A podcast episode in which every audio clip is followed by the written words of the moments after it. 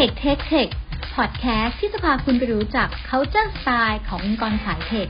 เผยเรื่องจริงที่คนในอยากบอกคนนอกอยากรู้โดย True Digital Park ศูนย์กลางเทคและสตาร์ทอัพที่ใหญ่ที่สุดในอาเซียนสวัสดีค่ะยินดีต้อนรับสู่ Tech Tech Tech Podcast by True Digital Park รายการพูดคุยว่าด้วยเรื่องงานสายเทควันนี้แอม ธนิการ ราชวานิชเป็น Community Manager ของ True Digital Park รับหน้าที่เป็นผู้ดำเนินรายการค่ะและแขกรับเชิญของเราในวันนี้คือคุณพงศธร ธนบดีพัฒน์หรือคุณนพจากบริษัท Refinance สวัสดีค่ะสวัสดีครับสวัสดีค่ะคุณนพแอมรบกวนคุณนพนิดนึงแนะนำตัวหน่อยว่าทำตำแหน่งอะไรอยู่ที่บริษัท Refinance แล้วก็เอ่ออยู่มาแล้วกี่ปีคะโอเคก็อยู่อยู่ตั้งแต่ต้นนะครับผมชื่อนพนะครับพงศธรเป็น ซี อี โอ แล้วก็ Co-founder คือผู้ร่วมก่อตั้งของบริษัท Refinance นี่แหละ Refinance เป็นเว็บไซต์นะครับแพลตฟอร์มสำหรับ Refinance ภาระหนี้สินหลักๆก็จะเป็นหนี้บ้านแล้วก็หนี้บัตรเครดิตเนาะก็คือว่าคนที่มีหนี้สองก้อนนี้อยู่เสียดอกเบี้ยเยอะๆเนี่ยลดดอกเบี้ยให้ถูกลงได้ด้วยการ Refinance Refinance ก็จะเป็นคนที่ดูให้ว่าหนี้ของใครโดนดอกเบี้ยอยู่เท่าไหร่แล้วมีธนาคารไหนที่คุณสามารถย้ายไปหาเขาแล้วดอกเบี้ยดีกว่า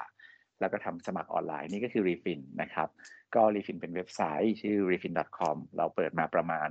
สี่ปีนะครับเรามีคนที่ Refinance กับเราไปแล้วเนี่ยประมาณ หนึ่งแสนแปดหมื่นล้านบาทนะครับแล้วก็ผมก็อยู่กับ Refinance มาตั้งแต่ต้นครับปัจจุบันก็เป็น ซี อี โอ แล้วก็ Co-founder นี่แหละแสดงว่าถ้าเกิดแอมกู้บ้านอยู่มาสักพักหนึ่งแล้วเนี่ยแล้วแอมต้องแบบอยากจะลดดอกเบี้ยก็คือสามารถใช้บริการ Refinance ได้เลยอืมใช่ใช่ก็คือคือต้องต้องบอกก่อนว่าเรื่องของการ Refinance เนี่ยมันไม่ใช่เรื่องใหม่มันไม่ใช่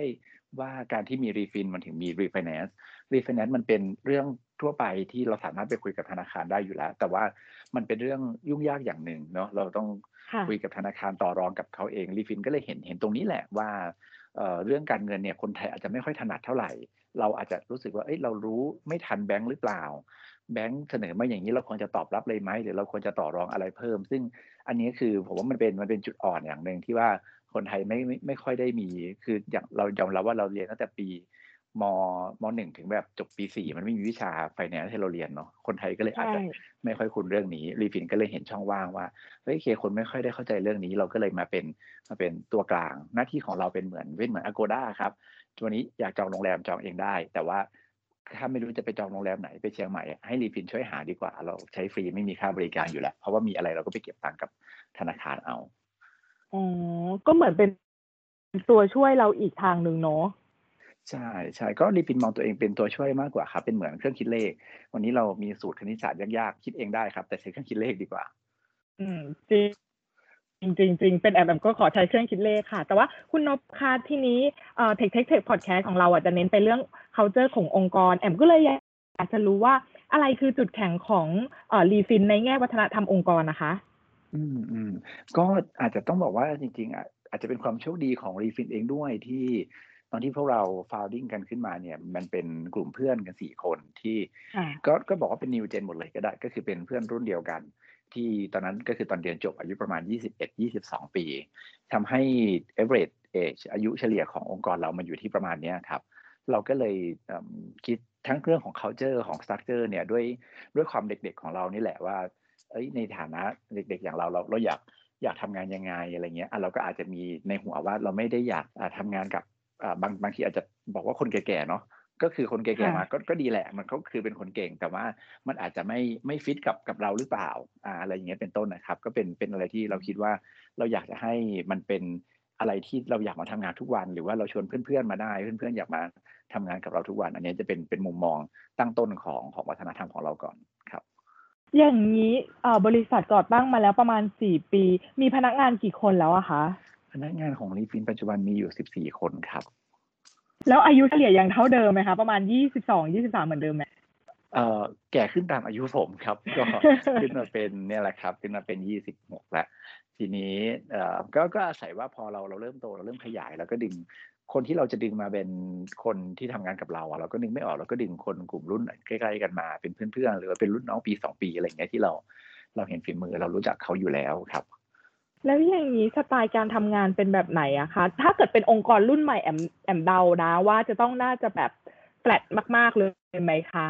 จะบอกว่าก็ก็คงจะถูกครับแต่ว่าถ้าจะบอกให้ถูกเนี่ยอาจจะเป็นแบบเราเราอาจจะบอกว่าเป็นแคลดชั้นบนน่ะคือเหมือนมันจะเป็นพีระมิดที่ฐานแปลกๆหน่อยก็คือ ซี อี โอ อยู่บนสุดแล้วก็แล้วก็จะมีระดับสองนะครับก็คือ C level เนี่ยก็จะแฟลตเลยทีนี้หลังจากนั้นก็จะเป็นเป็นเป็นแนวราบลงมาเลยเหมือนกับว่าสมมติเอาเรื่องเรื่องเทคเนี้ยผมคุยกับคนเดียวก็คือ ซี ที โอ แล้วก็หลังจากนั้น ซี ที โอ ก็ไปจัดการกับทีมของตัวเองไปสมมติผมคุยเรื่อง marketing ผมก็คุยกับ ซี เอ็ม โอ Chief Marketing Officer คนเดียว marketing ก็ไปจัดการเรื่องของตัวเองไปมันก็จะเป็นแบบนี้แต่ว่ามันทำให้การสื่อสารไม่ต้องมีเยอะครับก็คือคนหลักๆคือผมก็ไม่ได้บอกว่านี่เป็น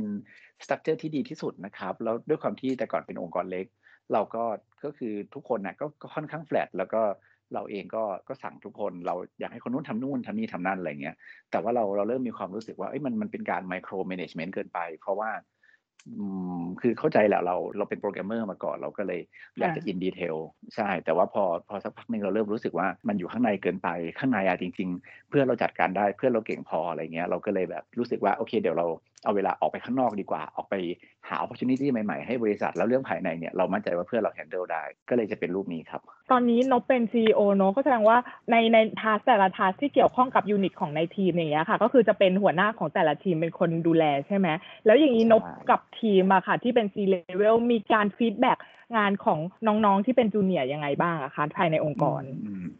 ก็จริงๆอะเอาเรื่องฟีดแบ็กงานก่อนเอ่อถ้าฟีดแบ็กงานเนี่ยปกติเขาจะคุยกับเองในทีมแล้วก็เขาก็จะมารีพอร์ตเราอย่างเดียวมาคุยกับเราว่าอะไรเสร็จอะไรไม่เสร็จหรือว่าอะไรติดปัญหาตรงไหนซึ่งเราก็จะก็จะคุยกันเป็นเคสเคสตัวแบบเออแบบแบบนี้ทำยังไงได้บ้างแต่ว่าเรื่องเมเนจในทีมว่าเอาจริงซีเลเวลรุ่นพี่บางคนก็อาจจะโหดหน่อยแบบแล้วแต่ทีมอะครับว่าทีมเขาเจอกันเป็นยังไงอะไรเงี้ยแต่เราก็รู้สึกว่าโอเคเราเราไว้ใจเขาให้ให้เขาเข้ามาดูแต่ถ้าตามนั้นที่พนักงานเราน้องๆเรายังแฮปปี้อยู่เราเราก็โอเคเพราะว่าโนบะครับก็คือเอาง่ายๆว่าโนบะจะคุยอยู่ไม่เกินห้าคนก็คือคุยแค่แค่นี้แหละแล้วก็สมมติว่าในอนาคตเราขยายมากขึ้นแต่จำนวนแผนกยังเท่าเดิมโนบก็ยังมั่นใจว่าโนบก็คุยไม่เกินห้าคนนี่แหละเพราะว่าด้วยด้วยความที่เราเป็นสตาร์ทอัพด้วยมั้งครับแอมสิ่งที่สิ่งที่มันเกิดขึ้นอย่างหนึ่งก็คือถ้าเรามองแลนด์สเคปสตาร์ทอัพกลับไปสัก สี่ถึงห้า ปีเนี่ยเราจะเห็นสตาร์ทอัพที่เกิดขึ้นและตายไปเยอะมากนะครับแบบมากๆเลยเอ่อรีฟินเองเป็นเป็นหนึ่งในคนที่ยังยังไม่ตายใช้คำนี้ดีกว่าจริงๆคือเราก็โตขึ้นทุกปีเนาะแต่ว่าเราเรายังเชื่อว่าสตาร์ทอัพที่เกิดขึ้นมาพร้อมๆกับเราเนี่ยแล้วแล้วเขาไปต่อไม่ได้ไม่ใช่ว่าเขาไม่เก่งแต่มันอาจจะเป็นเพราะบังเอิญไอเดียวันนั้นนะครับที่คิดขึ้นมาพร้อมกันเนี่ยไอเดียเรามันอาจจะบังเอิญโชคดีไปถูกฉลกกับตลาดประเทศไทยในขณะที่ทีมเขาอาจจะบังเอิญไม่ไม่ถูกแต่ว่ามันไม่มีอะไรการันตีว่าไอเดียเราคือไอเดียที่ถูกที่สุดในโลกดีที่สุดในโลกเราก็ก็เลยคิดว่าแบบเอ้ยมันต้องมีอะไรใหม่ๆอยู่ตลอดเวลาก็เลยเป็นที่มาว่าเรื่องภายในเรื่องทำให้รีฟินดีขึ้นเนี่ยเอาเลยในทีมทุกคนทำต่อไปเลยส่วนหน้าที่ของนบก็คือไป explore business ใหม่ๆไปหาธุรกิจใหม่ๆเข้ามาเสริมในรีฟินรีฟินตอนนี้ถ้าจะบอกว่าเป็นแค่แพลตฟอร์ม Refinance เนี่ยอาจจะอาจจะเก่าไปแล้วอันนั้นคือ Refin เมื่อสองปีที่แล้วตอนนี้เราทำหลายอย่างมากเลยครับเราเป็นคนวางระบบ security หลังบ้านให้กับบางแบงค์ด้วยนะครับเราเป็นคนที่ดูแลเรื่อง ซี อาร์ เอ็ม ให้กับหลายๆที่เพราะว่าเราทำ ซี อาร์ เอ็ม ไว้ใช้เองเสร็จเราเอาไปคุยกับแบงค์แบงค์บางแบงค์ยังไม่มี ซี อาร์ เอ็ม เลยคือลองนึกอารมณ์ง่ายๆว่าบ้านเราถ้าพูดถึงแบงค์ใหญ่เนี่ยมันจะมันจะมีชื่ออยู่ไม่กี่แบงค์อ่ะสามสี่แบงค์เสร็จแล้วพอเป็นอย่างนั้นเนี่ยแบงค์พวกนี้เราจะเห็นข่าวแบบทุ่มงบหมื่นล้านทุ่มงบเป็นพันล้านเพื่อพัฒนาเทคอะไรอย่างนี้ใช่ไหมฮะคำถามคืออ่ะแล้วแล้วแบงค์เล็กๆแบงค์กลางๆเขาทำอะไรมันไม่ใช่ว่าเขาไม่อยากทำครับแต่ว่าบางทีเขาไม่ได้มีคนที่จะมาทำคือนี่เราง่ายๆสมมติมันมีแบงค์หนึ่งชื่อแบงค์ธนาคารอาราเล่แล้วกันในประเทศไทยเนี่ยมันไม่มีเด็กจบใหม่คนไหนนะที่แบบสมมติเรียนวิศวะคอมเกียรตินิยมอันดับหนึ่งมาเลยแล้วบอกว่าฉันอยากจะทำงานกับธนาคารอาราเล่เนี่ยมันไม่มีภาพนี้เกิดขึ้นในประเทศไทยนะฮะสิ่งที่มันเกิดขึ้นคือเทคทาเลนต์คนเก่งๆพวกนี้มันก็จะอยากไปอยู่กับองค์กรใหญ่ๆที่แบบมีอะไรท้าทายเขาแล้วแบงค์ไซส์กลางแบงค์ไซส์เล็กมันก็กลายเป็นว่าอ้าวแล้วฉันจะทำอะไรนี่ก็เป็นเป็นที่มาที่แบบรีฟินก็เลยเข้าไปดูว่าเอ้ยจริงๆเรื่องเทคอะเราเราเก่งแบงค์มีฐานข้อมูลแบงค์มีลูกค้าแบงค์มีนู่นนี่แล้วงั้นเรามาคอลแลบกันก็เลยเป็นที่มาที่รีฟินก็ไปทำ ซี อาร์ เอ็ม ให้กับแบงค์ให้กับประกันเป็นหลังบ้านของบริษัทใหญ่ๆหลายที่รวมถึงการ develop ซอฟต์แวร์พวกนี้ขึ้นมาด้วยเช่นกันครับโอ้แสดงว่าภายในสิบสี่คนนี้นอกจากทำตัวโปรดักต์ของรีฟินแล้วก็คือยังไปรับงานที่เป็นของในแบงค์ด้วยถูกไหมคะคุณนพอาจจะใช้คำว่ารับงานอาจจะอาจจะไม่ไม่ถูกซะทีเดียวคือถ้าพูดถึงรับงานเนี่ยแอมอาจจะนึกถึงว่าเอ้ยแบงค์มาจ้างเขียนให้เขียนแอปหรือเปล่าอะไรเงี้ย คือมันมันจะไม่ใช่ภาพนั้นมันจะเป็นเหมือนเราเราพัฒนาระบบ ซี อาร์ เอ็ม ตรงกลางขึ้นมาแล้วไอ้ระบบเนี้ยแล้วก็เอาไป implement ให้ที่นี่ใช้ไป implement ให้ที่นู่นใช้อะไรอย่างเงี้ยครับผมเพราะว่าเอ่อต้องต้องบอกแอมอย่างนี้ว่าตัวสิบสี่คนที่เรามีเนี่ยเอ่อหลายคนก็ถามแหละว่ามันพอเหรอทำขนาดนี้เอ่อมันก็จริงๆมันก็ตึงๆไม่ค่อยพองานมันก็เยอะนะครับแต่ว่าเอ่อให้แอมลองนึกดูว่า Refin เนี่ยมันเป็นแพลตฟอร์มอันนี้อาจจะเป็นเสน่ห์อย่างหนึ่งของสตาร์ทอัพก็ได้มั้งเนาะที่แบบเวลาน้องๆถามว่าต้องทำสตาร์ทอัพไหมทำ เอส เอ็ม อี ได้ไหมอะไรเงี้ยสตาร์ทอัพมันจะมีคำหนึ่งซึ่งก็คือ repeatable ก็คืองานที่ผลิตขึ้นมาผลิตภัณฑ์ที่เราสร้างขึ้นมาเนี่ยมัน repeat มันทำซ้ำได้สมมติเราสร้าง Refin จนเสร็จแล้วแต่ละวันที่คนใช้เนี่ยเขาใช้ได้นะครับลูกค้าสามารถใช้ได้เลยโดยที่ไม่จำเป็นต้องมีคนของเรามานั่งเฝ้าก็คือมันเป็นแพลตฟอร์มที่มันรันด้วย automation นะด้วยตัวมันเองอยู่แล้วสิ่งที่รีฟินทำมันก็คือเราทำแพลตฟอร์มให้ดีเราก็ให้มันรันไปในสิบสี่คนเนี่ยเราก็มีบางคนที่เป็นคนที่เข้าไปคอยมอนิเตอร์ว่าลูกค้าใช้แล้วติดปัญหาตรงไหนจะแก้เว็บไซต์แก้แพลตฟอร์มเรายังไงให้ดีขึ้นใช้ง่ายขึ้นในขณะเดียวกันก็เหมือนกับว่าสิบสี่คนนี้มาลุมสกรรมทำตรงนี้ปุ๊บปุ๊บปุ๊บจนเสร็จชิ้นหนึ่งพอเสร็จชิ้นหนึ่งเสร็จเราปล่อยให้มันรันหาเงินให้เราแล้วสิบสี่คนก็จะมีเวลาแล้วอ่ะก็ไปทำโปรเจกต์สองกันทำปุ๊บปุ๊บปุ๊บปุ๊บโปรเจกต์สองเสร็จแล้วเราก็ปล่อยมันรันหารายได้ให้เราเราก็เอ้ยสิบสี่คนว่างแล้วโอเคงั้นไปทำอะไรอีกดีอันนี้เป็นเป็นโมเดลที่รีฟินทำไม่ได้บอกว่าเป็นโมเดลที่ดีที่สุดนะครับแต่เรายังเชื่อว่าเอ่อสตาร์ทอัพมันมันมันก็เป็นเหมือนธุรกิจนึงซึ่งเราอ่ะมี opportunity ใหม่ๆเข้ามาตลอดเราก็เลยแบบไม่ได้ยึดติดว่าเราจะทำธุรกิจเดียวแต่ธุรกิจเดิมที่ทำเราก็อยากทำให้มันดีต่อไปอันไหนสร้างเงินได้ก็ก็สร้างมาแล้วปล่อยให้มันรันแล้วก็อะไรที่เป็น opportunity ใหม่เราก็อยากจะไป explore ประมาณนี้ครับแล้วอย่างนี้ไอตัวโปรเจกต์ใหม่ๆอะค่ะยังเกี่ยวข้องในสายฟินเทคเหมือนเดิมไหมคะหรือว่าก็สามารถฉีกแนวไปได้ล่ะอืมจริงๆคือต้องต้องบอกก่อนว่าด้วยความที่พอพอเราไปทำอะไรให้กับหลายๆที่ใหญ่ๆเนี่ยเออคนก็จะรู้จักเราเราเยอะในฐานะที่แบบเออเราเป็นเทคกายที่เก่งนะเราทำระบบเทคนู่นนี่นั่นนู่นได้มันก็มีโอกาสเข้ามาเยอะครับแต่ว่าเราก็จะพยายามเลือกอะไรที่มันจะเกี่ยวข้องกับเราหน่อยอย่างเช่นถ้าสมมติว่าให้มาทำอะไรที่ไม่เกี่ยวข้องกับเราเลยเนาะแอมสมมุติแอมบอกว่าให้ทำระบบจัดการร้านอาหารให้หน่อยความสามารถทีมทำได้ไหมคำตอบคือทำได้ครับทำได้แน่นอนระบบพวกนี้สำหรับเราอาจจะขึ้นไม่ยากแป๊บเดียวก็เสร็จแต่ประเด็นก็คือเราอาจจะไม่ได้เชี่ยวชาญตรงนั้นมากหรือเปล่าถึงแม้มันเหมือนไปไปเริ่มจากศูนย์ใหม่อับนบอาจจะยังไม่เข้าใจด้วยซ้ำว่าถ้ามีลูกค้าจองโต๊ะเข้ามาแล้วลูกค้าแคนเซิลก่อนถึงเวลาแล้วต้องมัดจำอะไรยังไงเนี่ยนมไม่เข้าใจเลยแต่ถ้าเป็นเรื่องสายแบงค์สายประกันอยู่แล้วอะพอ opportunity เข้ามาเนี่ยเราไปจอยเราไปทำตรงนี้สิ่งที่เราได้กลับมาก็คือมันได้ทั้ง connection ในฝั่งของบริษัทสาย finance มากขึ้นเราได้เรียนรู้ลูกค้าที่อยู่ในอุตสาหกรรมการเงินมากขึ้นเราเข้าใจอุตสาหกรรมการเงินดีอยู่แล้วแล้วเราก็เข้าใจดีขึ้นเพราะว่ามองว่ามันเป็นประโยชน์สองต่อมากกว่าส่วนใหญ่ก็จะเป็นงานสายๆนี้มากกว่าครับอย่างนี้เวลาเข้าออกงานเนี่ยมีฟิกไหมคะคุณนพอืมจริงๆของรีฟินไม่ฟิกเอ่อแต่ไม่ได้บอกว่ามันเป็นเรื่องที่ถูกหรือผิดเลยนะครับบางผมว่าบางองค์กรควรควรฟิกก็ก็ควรฟิกอยู่แล้วอ่ะโอเครีฟินมีมีฟิกครับแต่ว่ารีฟินก็มีสองแผนกหลักๆเนาะแผนกก็คือ develop product ใหม่ๆกับอีกแผนกนึงก็คือแผนกที่เป็น customer care นะครับดูแลรับโทรศัพท์ตอบคำถามลูกค้าอันนี้เราก็จะพยายามให้เขาเข้างานตรงเวลาเพราะว่าถ้าคุณเข้าไม่ตรงเวลามาเข้าแบบสี่ทุ่มอะไรเงี้ยไม่มีใครคุยกับคุณแล้วไงถูกไหมอ่ามันอันนี้ก็จะอาจก็ก็ค่อนข้างฟิกหน่อยแต่ว่าถ้าเป็นอีกทีมนึงที่เป็นทีม product development เนี่ยเรา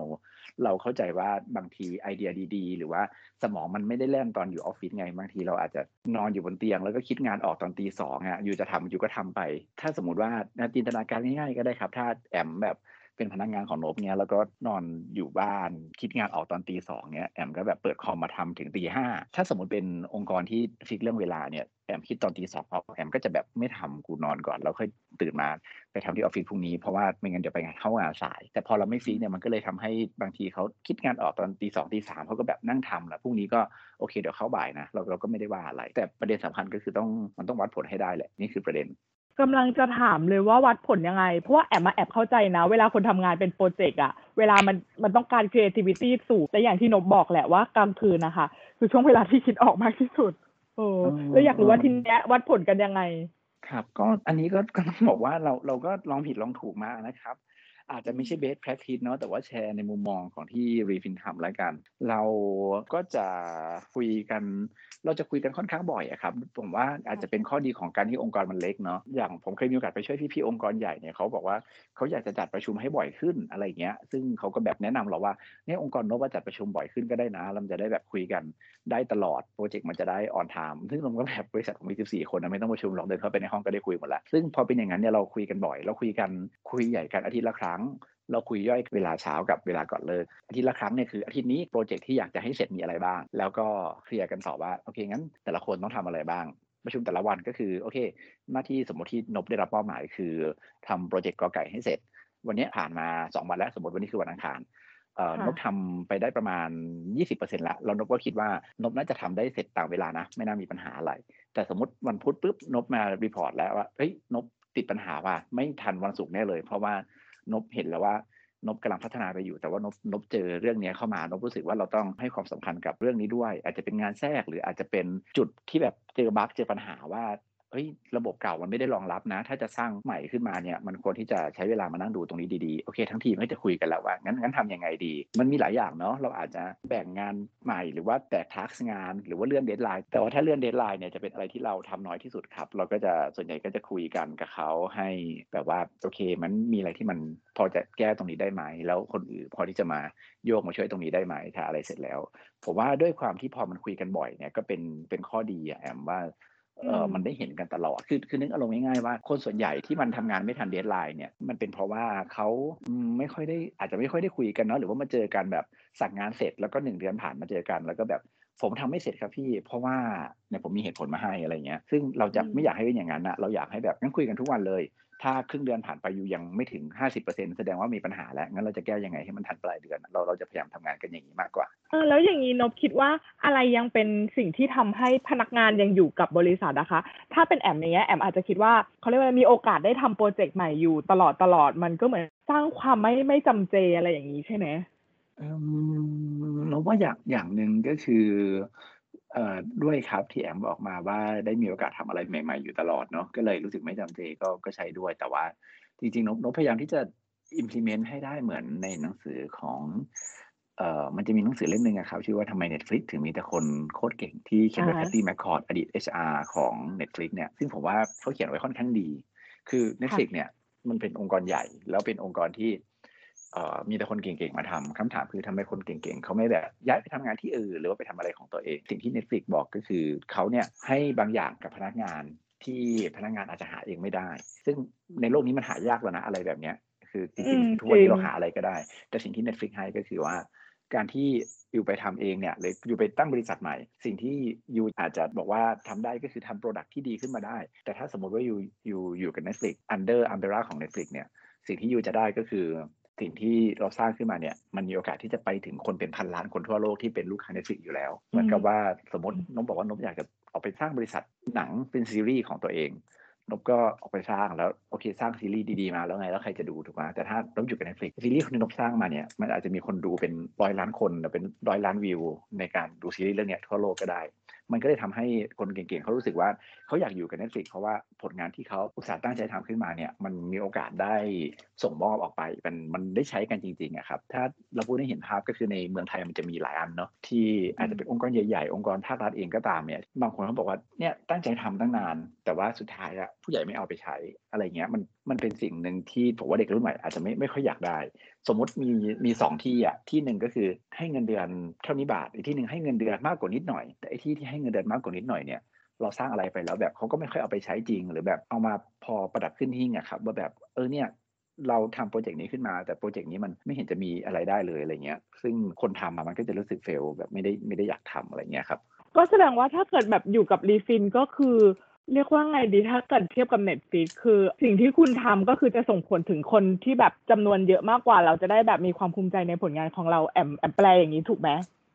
ออก็ก็ถูกครับก็ก็ถูกก็ถูกแต่ว่าคือเราเราก็ยอมรับว่าลูกค้าเราไม่ได้แบบเป็นหลักพันล้านคนเหมือน Netflix กันนะแต่ว่าเออถ้าสมมติอยู่คิดอะไรขึ้นมาได้แล้ว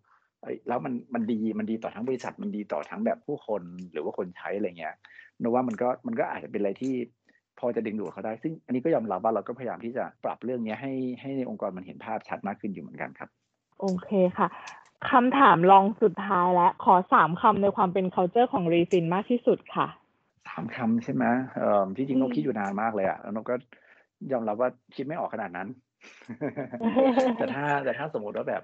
สาม สามคำจริงๆนะเราก็คือเป็นคำแรกคือคำว่าเก่งคำที่สองเนี่ยก็คือคำว่าใช้ได้จริงคำที่สามก็คือมันส่งผลได้จริงๆอันแรกที่บอกว่าเก่งก็คือเหตุผลหนึ่งที่เรามีพนักงานแบบสิบสี่คนเพราะเราเราเชื่อว่าจ้างคนเก่งหนึ่งคนดีดีกว่าจ้างคนแบบไม่เก่งร้อยคนมานั่งรวมกันสมมุติว่าแบบเราจ้างเช่นโปรแกรมเมอร์ก็ได้ครับเราจ้างแบบโปรแกรมเมอร์ที่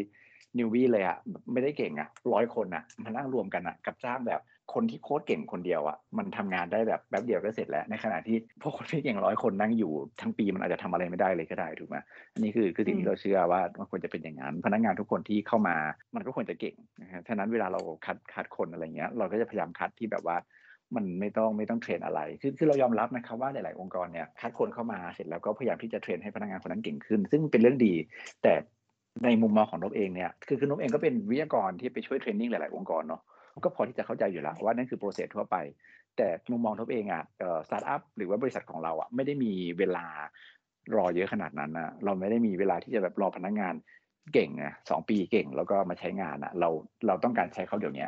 นี่คือนี่คือที่มาแบบนี่คือคำแรกว่าเก่งเนาะอันที่สองคือใช้ได้จริงบางคนเก่งๆมีเยอะแยะแต่ว่า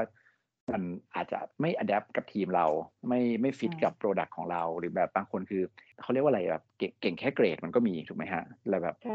สุดท้ายคืออัดแอปกับตัวงานไม่ได้ไม่ได้มีคาลิสที่มันแมทช์กับงานแล้วก็ความคิดสร้างสรรค์เอามาอัดแอปได้อะไรเงี้ยอันนี้เราก็รู้สึกว่าถ้าเก่งแต่ใช้ไม่ได้จริงเราเราก็ไม่อยากได้ครับได้ค่ะถ้าอย่างเงี้ยค่ะถ้าเกิดมีคนรู้สึกว่าตัวเองเนี่ยอยากจะร่วมงานกับรีฟินสามารถเข้าไปดูตำแหน่งงานที่ไหนได้บ้างนะคะอืมครับผมก็จริงๆรีฟินมีเปิดรับอยู่เรื่อยๆทั้งทั้งฟูลไทม์นะครับแล้วก็ทั้งอาจจะเป็นไม่ว่าจะเป็นพาร์ทไทม์หรือว่าเทรนนีมาฝึกงานมาอยู่ด้วยกันได้มีคนเวียนเข้ามาตลอดทั้งปีอยู่แล้วอันนี้ก็มีน้องที่มาจากเป็นเด็กนักเรียนนอกนะครับแล้วก็ติดโควิดอยู่อยู่ไทยก็เลยแบบนี่มาอยู่กับเราตลอดช่วงโควิดเลยเพราะว่าไม่มีอะไรทำกลับมอก็ไม่ได้ก็มาอยู่กันแล้วก็นี่ก็อยู่จนถึงวันนี้เพราะว่าน้องเขาก็ก็เก่งเก่งจริงนะครับแล้วเรารู้สึกว่าแบบเอ้ยตั้งแต่วันที่เขาเข้ามาเนี่ยเขาดูพัฒนาอะไรไปเยอะมากถามว่ามีตำแหน่งอะไรที่รับบ้างจะตอบว่าทุกตำแหน่งได้ไหมเพราะว่าเรารู้สึกว่ามันมีอะไรเยอะมากที่ที่เราไม่รู้บางทีตำแหน่งเนี่ยที่น้องอาจจะไม่ได้อยากได้อย่างเช่นแบบมีคนหนึ่งทำ พี อาร์ ครับแล้วตอนแรกก็คิดว่าไม่เห็นจะเกี่ยวอะไรกับรีฟินเลยแต่พอเข้ามาในสิ่งที่เขาเข้ามาให้มุมมองจากประสบการณ์ที่เขาทำอะไรเงี้ยที่เขาทำมาแล้วมันเอามาปรับประยุกต์ใช้กับรีฟินทั้งในส่วนของมาร์เก็ตติ้งในส่วนของการบริการลูกค้าหลังบ้านทั้งในส่วนของการติดตามสถานะของลูกค้าเนี่ยมาทำให้สุดท้ายทั้งองค์กรมันมันไปข้างหน้าได้ได้ไกลมากครับทั้งทั้งที่เราก็ยังไม่เข้าใจตอนแรกว่าเราจะรับ พี อาร์ มาทำไมแต่ว่าหลักๆก็นี่แหละครับซอฟต์แวร์เดเวล็อปเมนต์นะครับเป็นใครเป็นเดฟก็ก็ยินดีมากๆเลยครับอันที่สองก็คือเป็นดีไซเนอร์นะครับ ยู เอ็กซ์ ยู ไอ ดีไซเนอร์อันนี้ก็อยากจะรับมากๆกราฟิกคอนเทนต์ไรเตอร์นี่เราก็แบบหากันอย่างเต็มที่เลยนะฮะไปดูได้ที่ไหนคะนพครับก็จริงๆก็อาจจะติดตามในแฟนเพจของ Refin ก็ได้ครับเอ่อเข้า Facebook แล้วก็พิมพ์ว่า Refin R E F I N N นะครับก็จะอันนี้ก็จะเป็นเพจที่อัปเดตข่าวสารของของบริษัทแหละแต่ถ้าไม่เห็นประกาศรับฝึกงานทักเข้ามาในอินบ็อกซ์ก็ได้ครับโอเคถ้าใครเห็นว่ารู้สึกว่าเอ้ยเรายังไม่ตรงกับตำแหน่งที่เปิดรับแต่รู้สึกว่าเราเนี่ยมีของดีอยู่แล้วก็อยากจะร่วมงานกับรีฟินก็คือสามารถส่งเรซูเม่หรือว่าติดต่อไปได้เลยเนาะติดต่อมาได้แหละผมว่าเราก็เราก็ยังเป็นองค์กรเล็กๆที่เราเรายังเชื่อว่าถ้าเขาได้มีโอกาสมาสัมผัสมาอยู่กับเราในช่วงวันที่เรายังเล็กอยู่เงี้ยเขาจะได้เห็นตั้งแต่แบบตั้งแต่ต้นน้ำยันปลายน้ำเลยอะตั้งแต่ว่า ซี อี โอ ทำอะไรmarketing ทำอะไรทีมเดฟทำอะไรทีม call center ทำอะไรนี่คือสิ่งที่เขาจะได้เห็นทั้งหมดอ่ะซึ่งผมเชื่อว่ามันเป็นเสน่ห์เล็กๆนะครับของบริษัทที่ยังเล็กอยู่ที่เขาให้กับน้องๆฝึกงานหรือว่าน้องๆรุ่นใหม่ที่อยากมาเทรนงานหรือมาดูงานได้และในวันนี้นะคะแอมขอขอบคุณคุณนพนะคะจากบริษัทรีฟินที่เข้ามาร่วมพูดคุยกับเราในวันนี้แต่ว่าแอมมาแอบสืบรู้มาว่าคุณนพเนี่ยมีรายการที่เรียกว่าพูดคุยแล้วก็แชร์ประสบการณ์ในการทำธุรกิจด้วยเนาะชื่อว่ารายการนพพงศธรนะคะสามารถติดตามได้ทาง Facebook และ YouTube ใช่ไหมคะคุณนพใช่ครับแล้วก็ในวันนี้นะคะก็ขอขอบคุณทุกท่านนะคะที่เข้ามาร่วมฟังรายการ Tech Tech Tech Podcast by True Digital Park ค่ะอย่าลืมติดตามตอนใหม่ๆได้ทาง Facebook Page YouTube Spotify Apple Podcast True ไอ ดี และ LinkedIn ของ True Digital Park ค่ะ สำหรับในวันนี้แอมและคุณนพลาไปก่อนนะคะสวัสดีค่ะ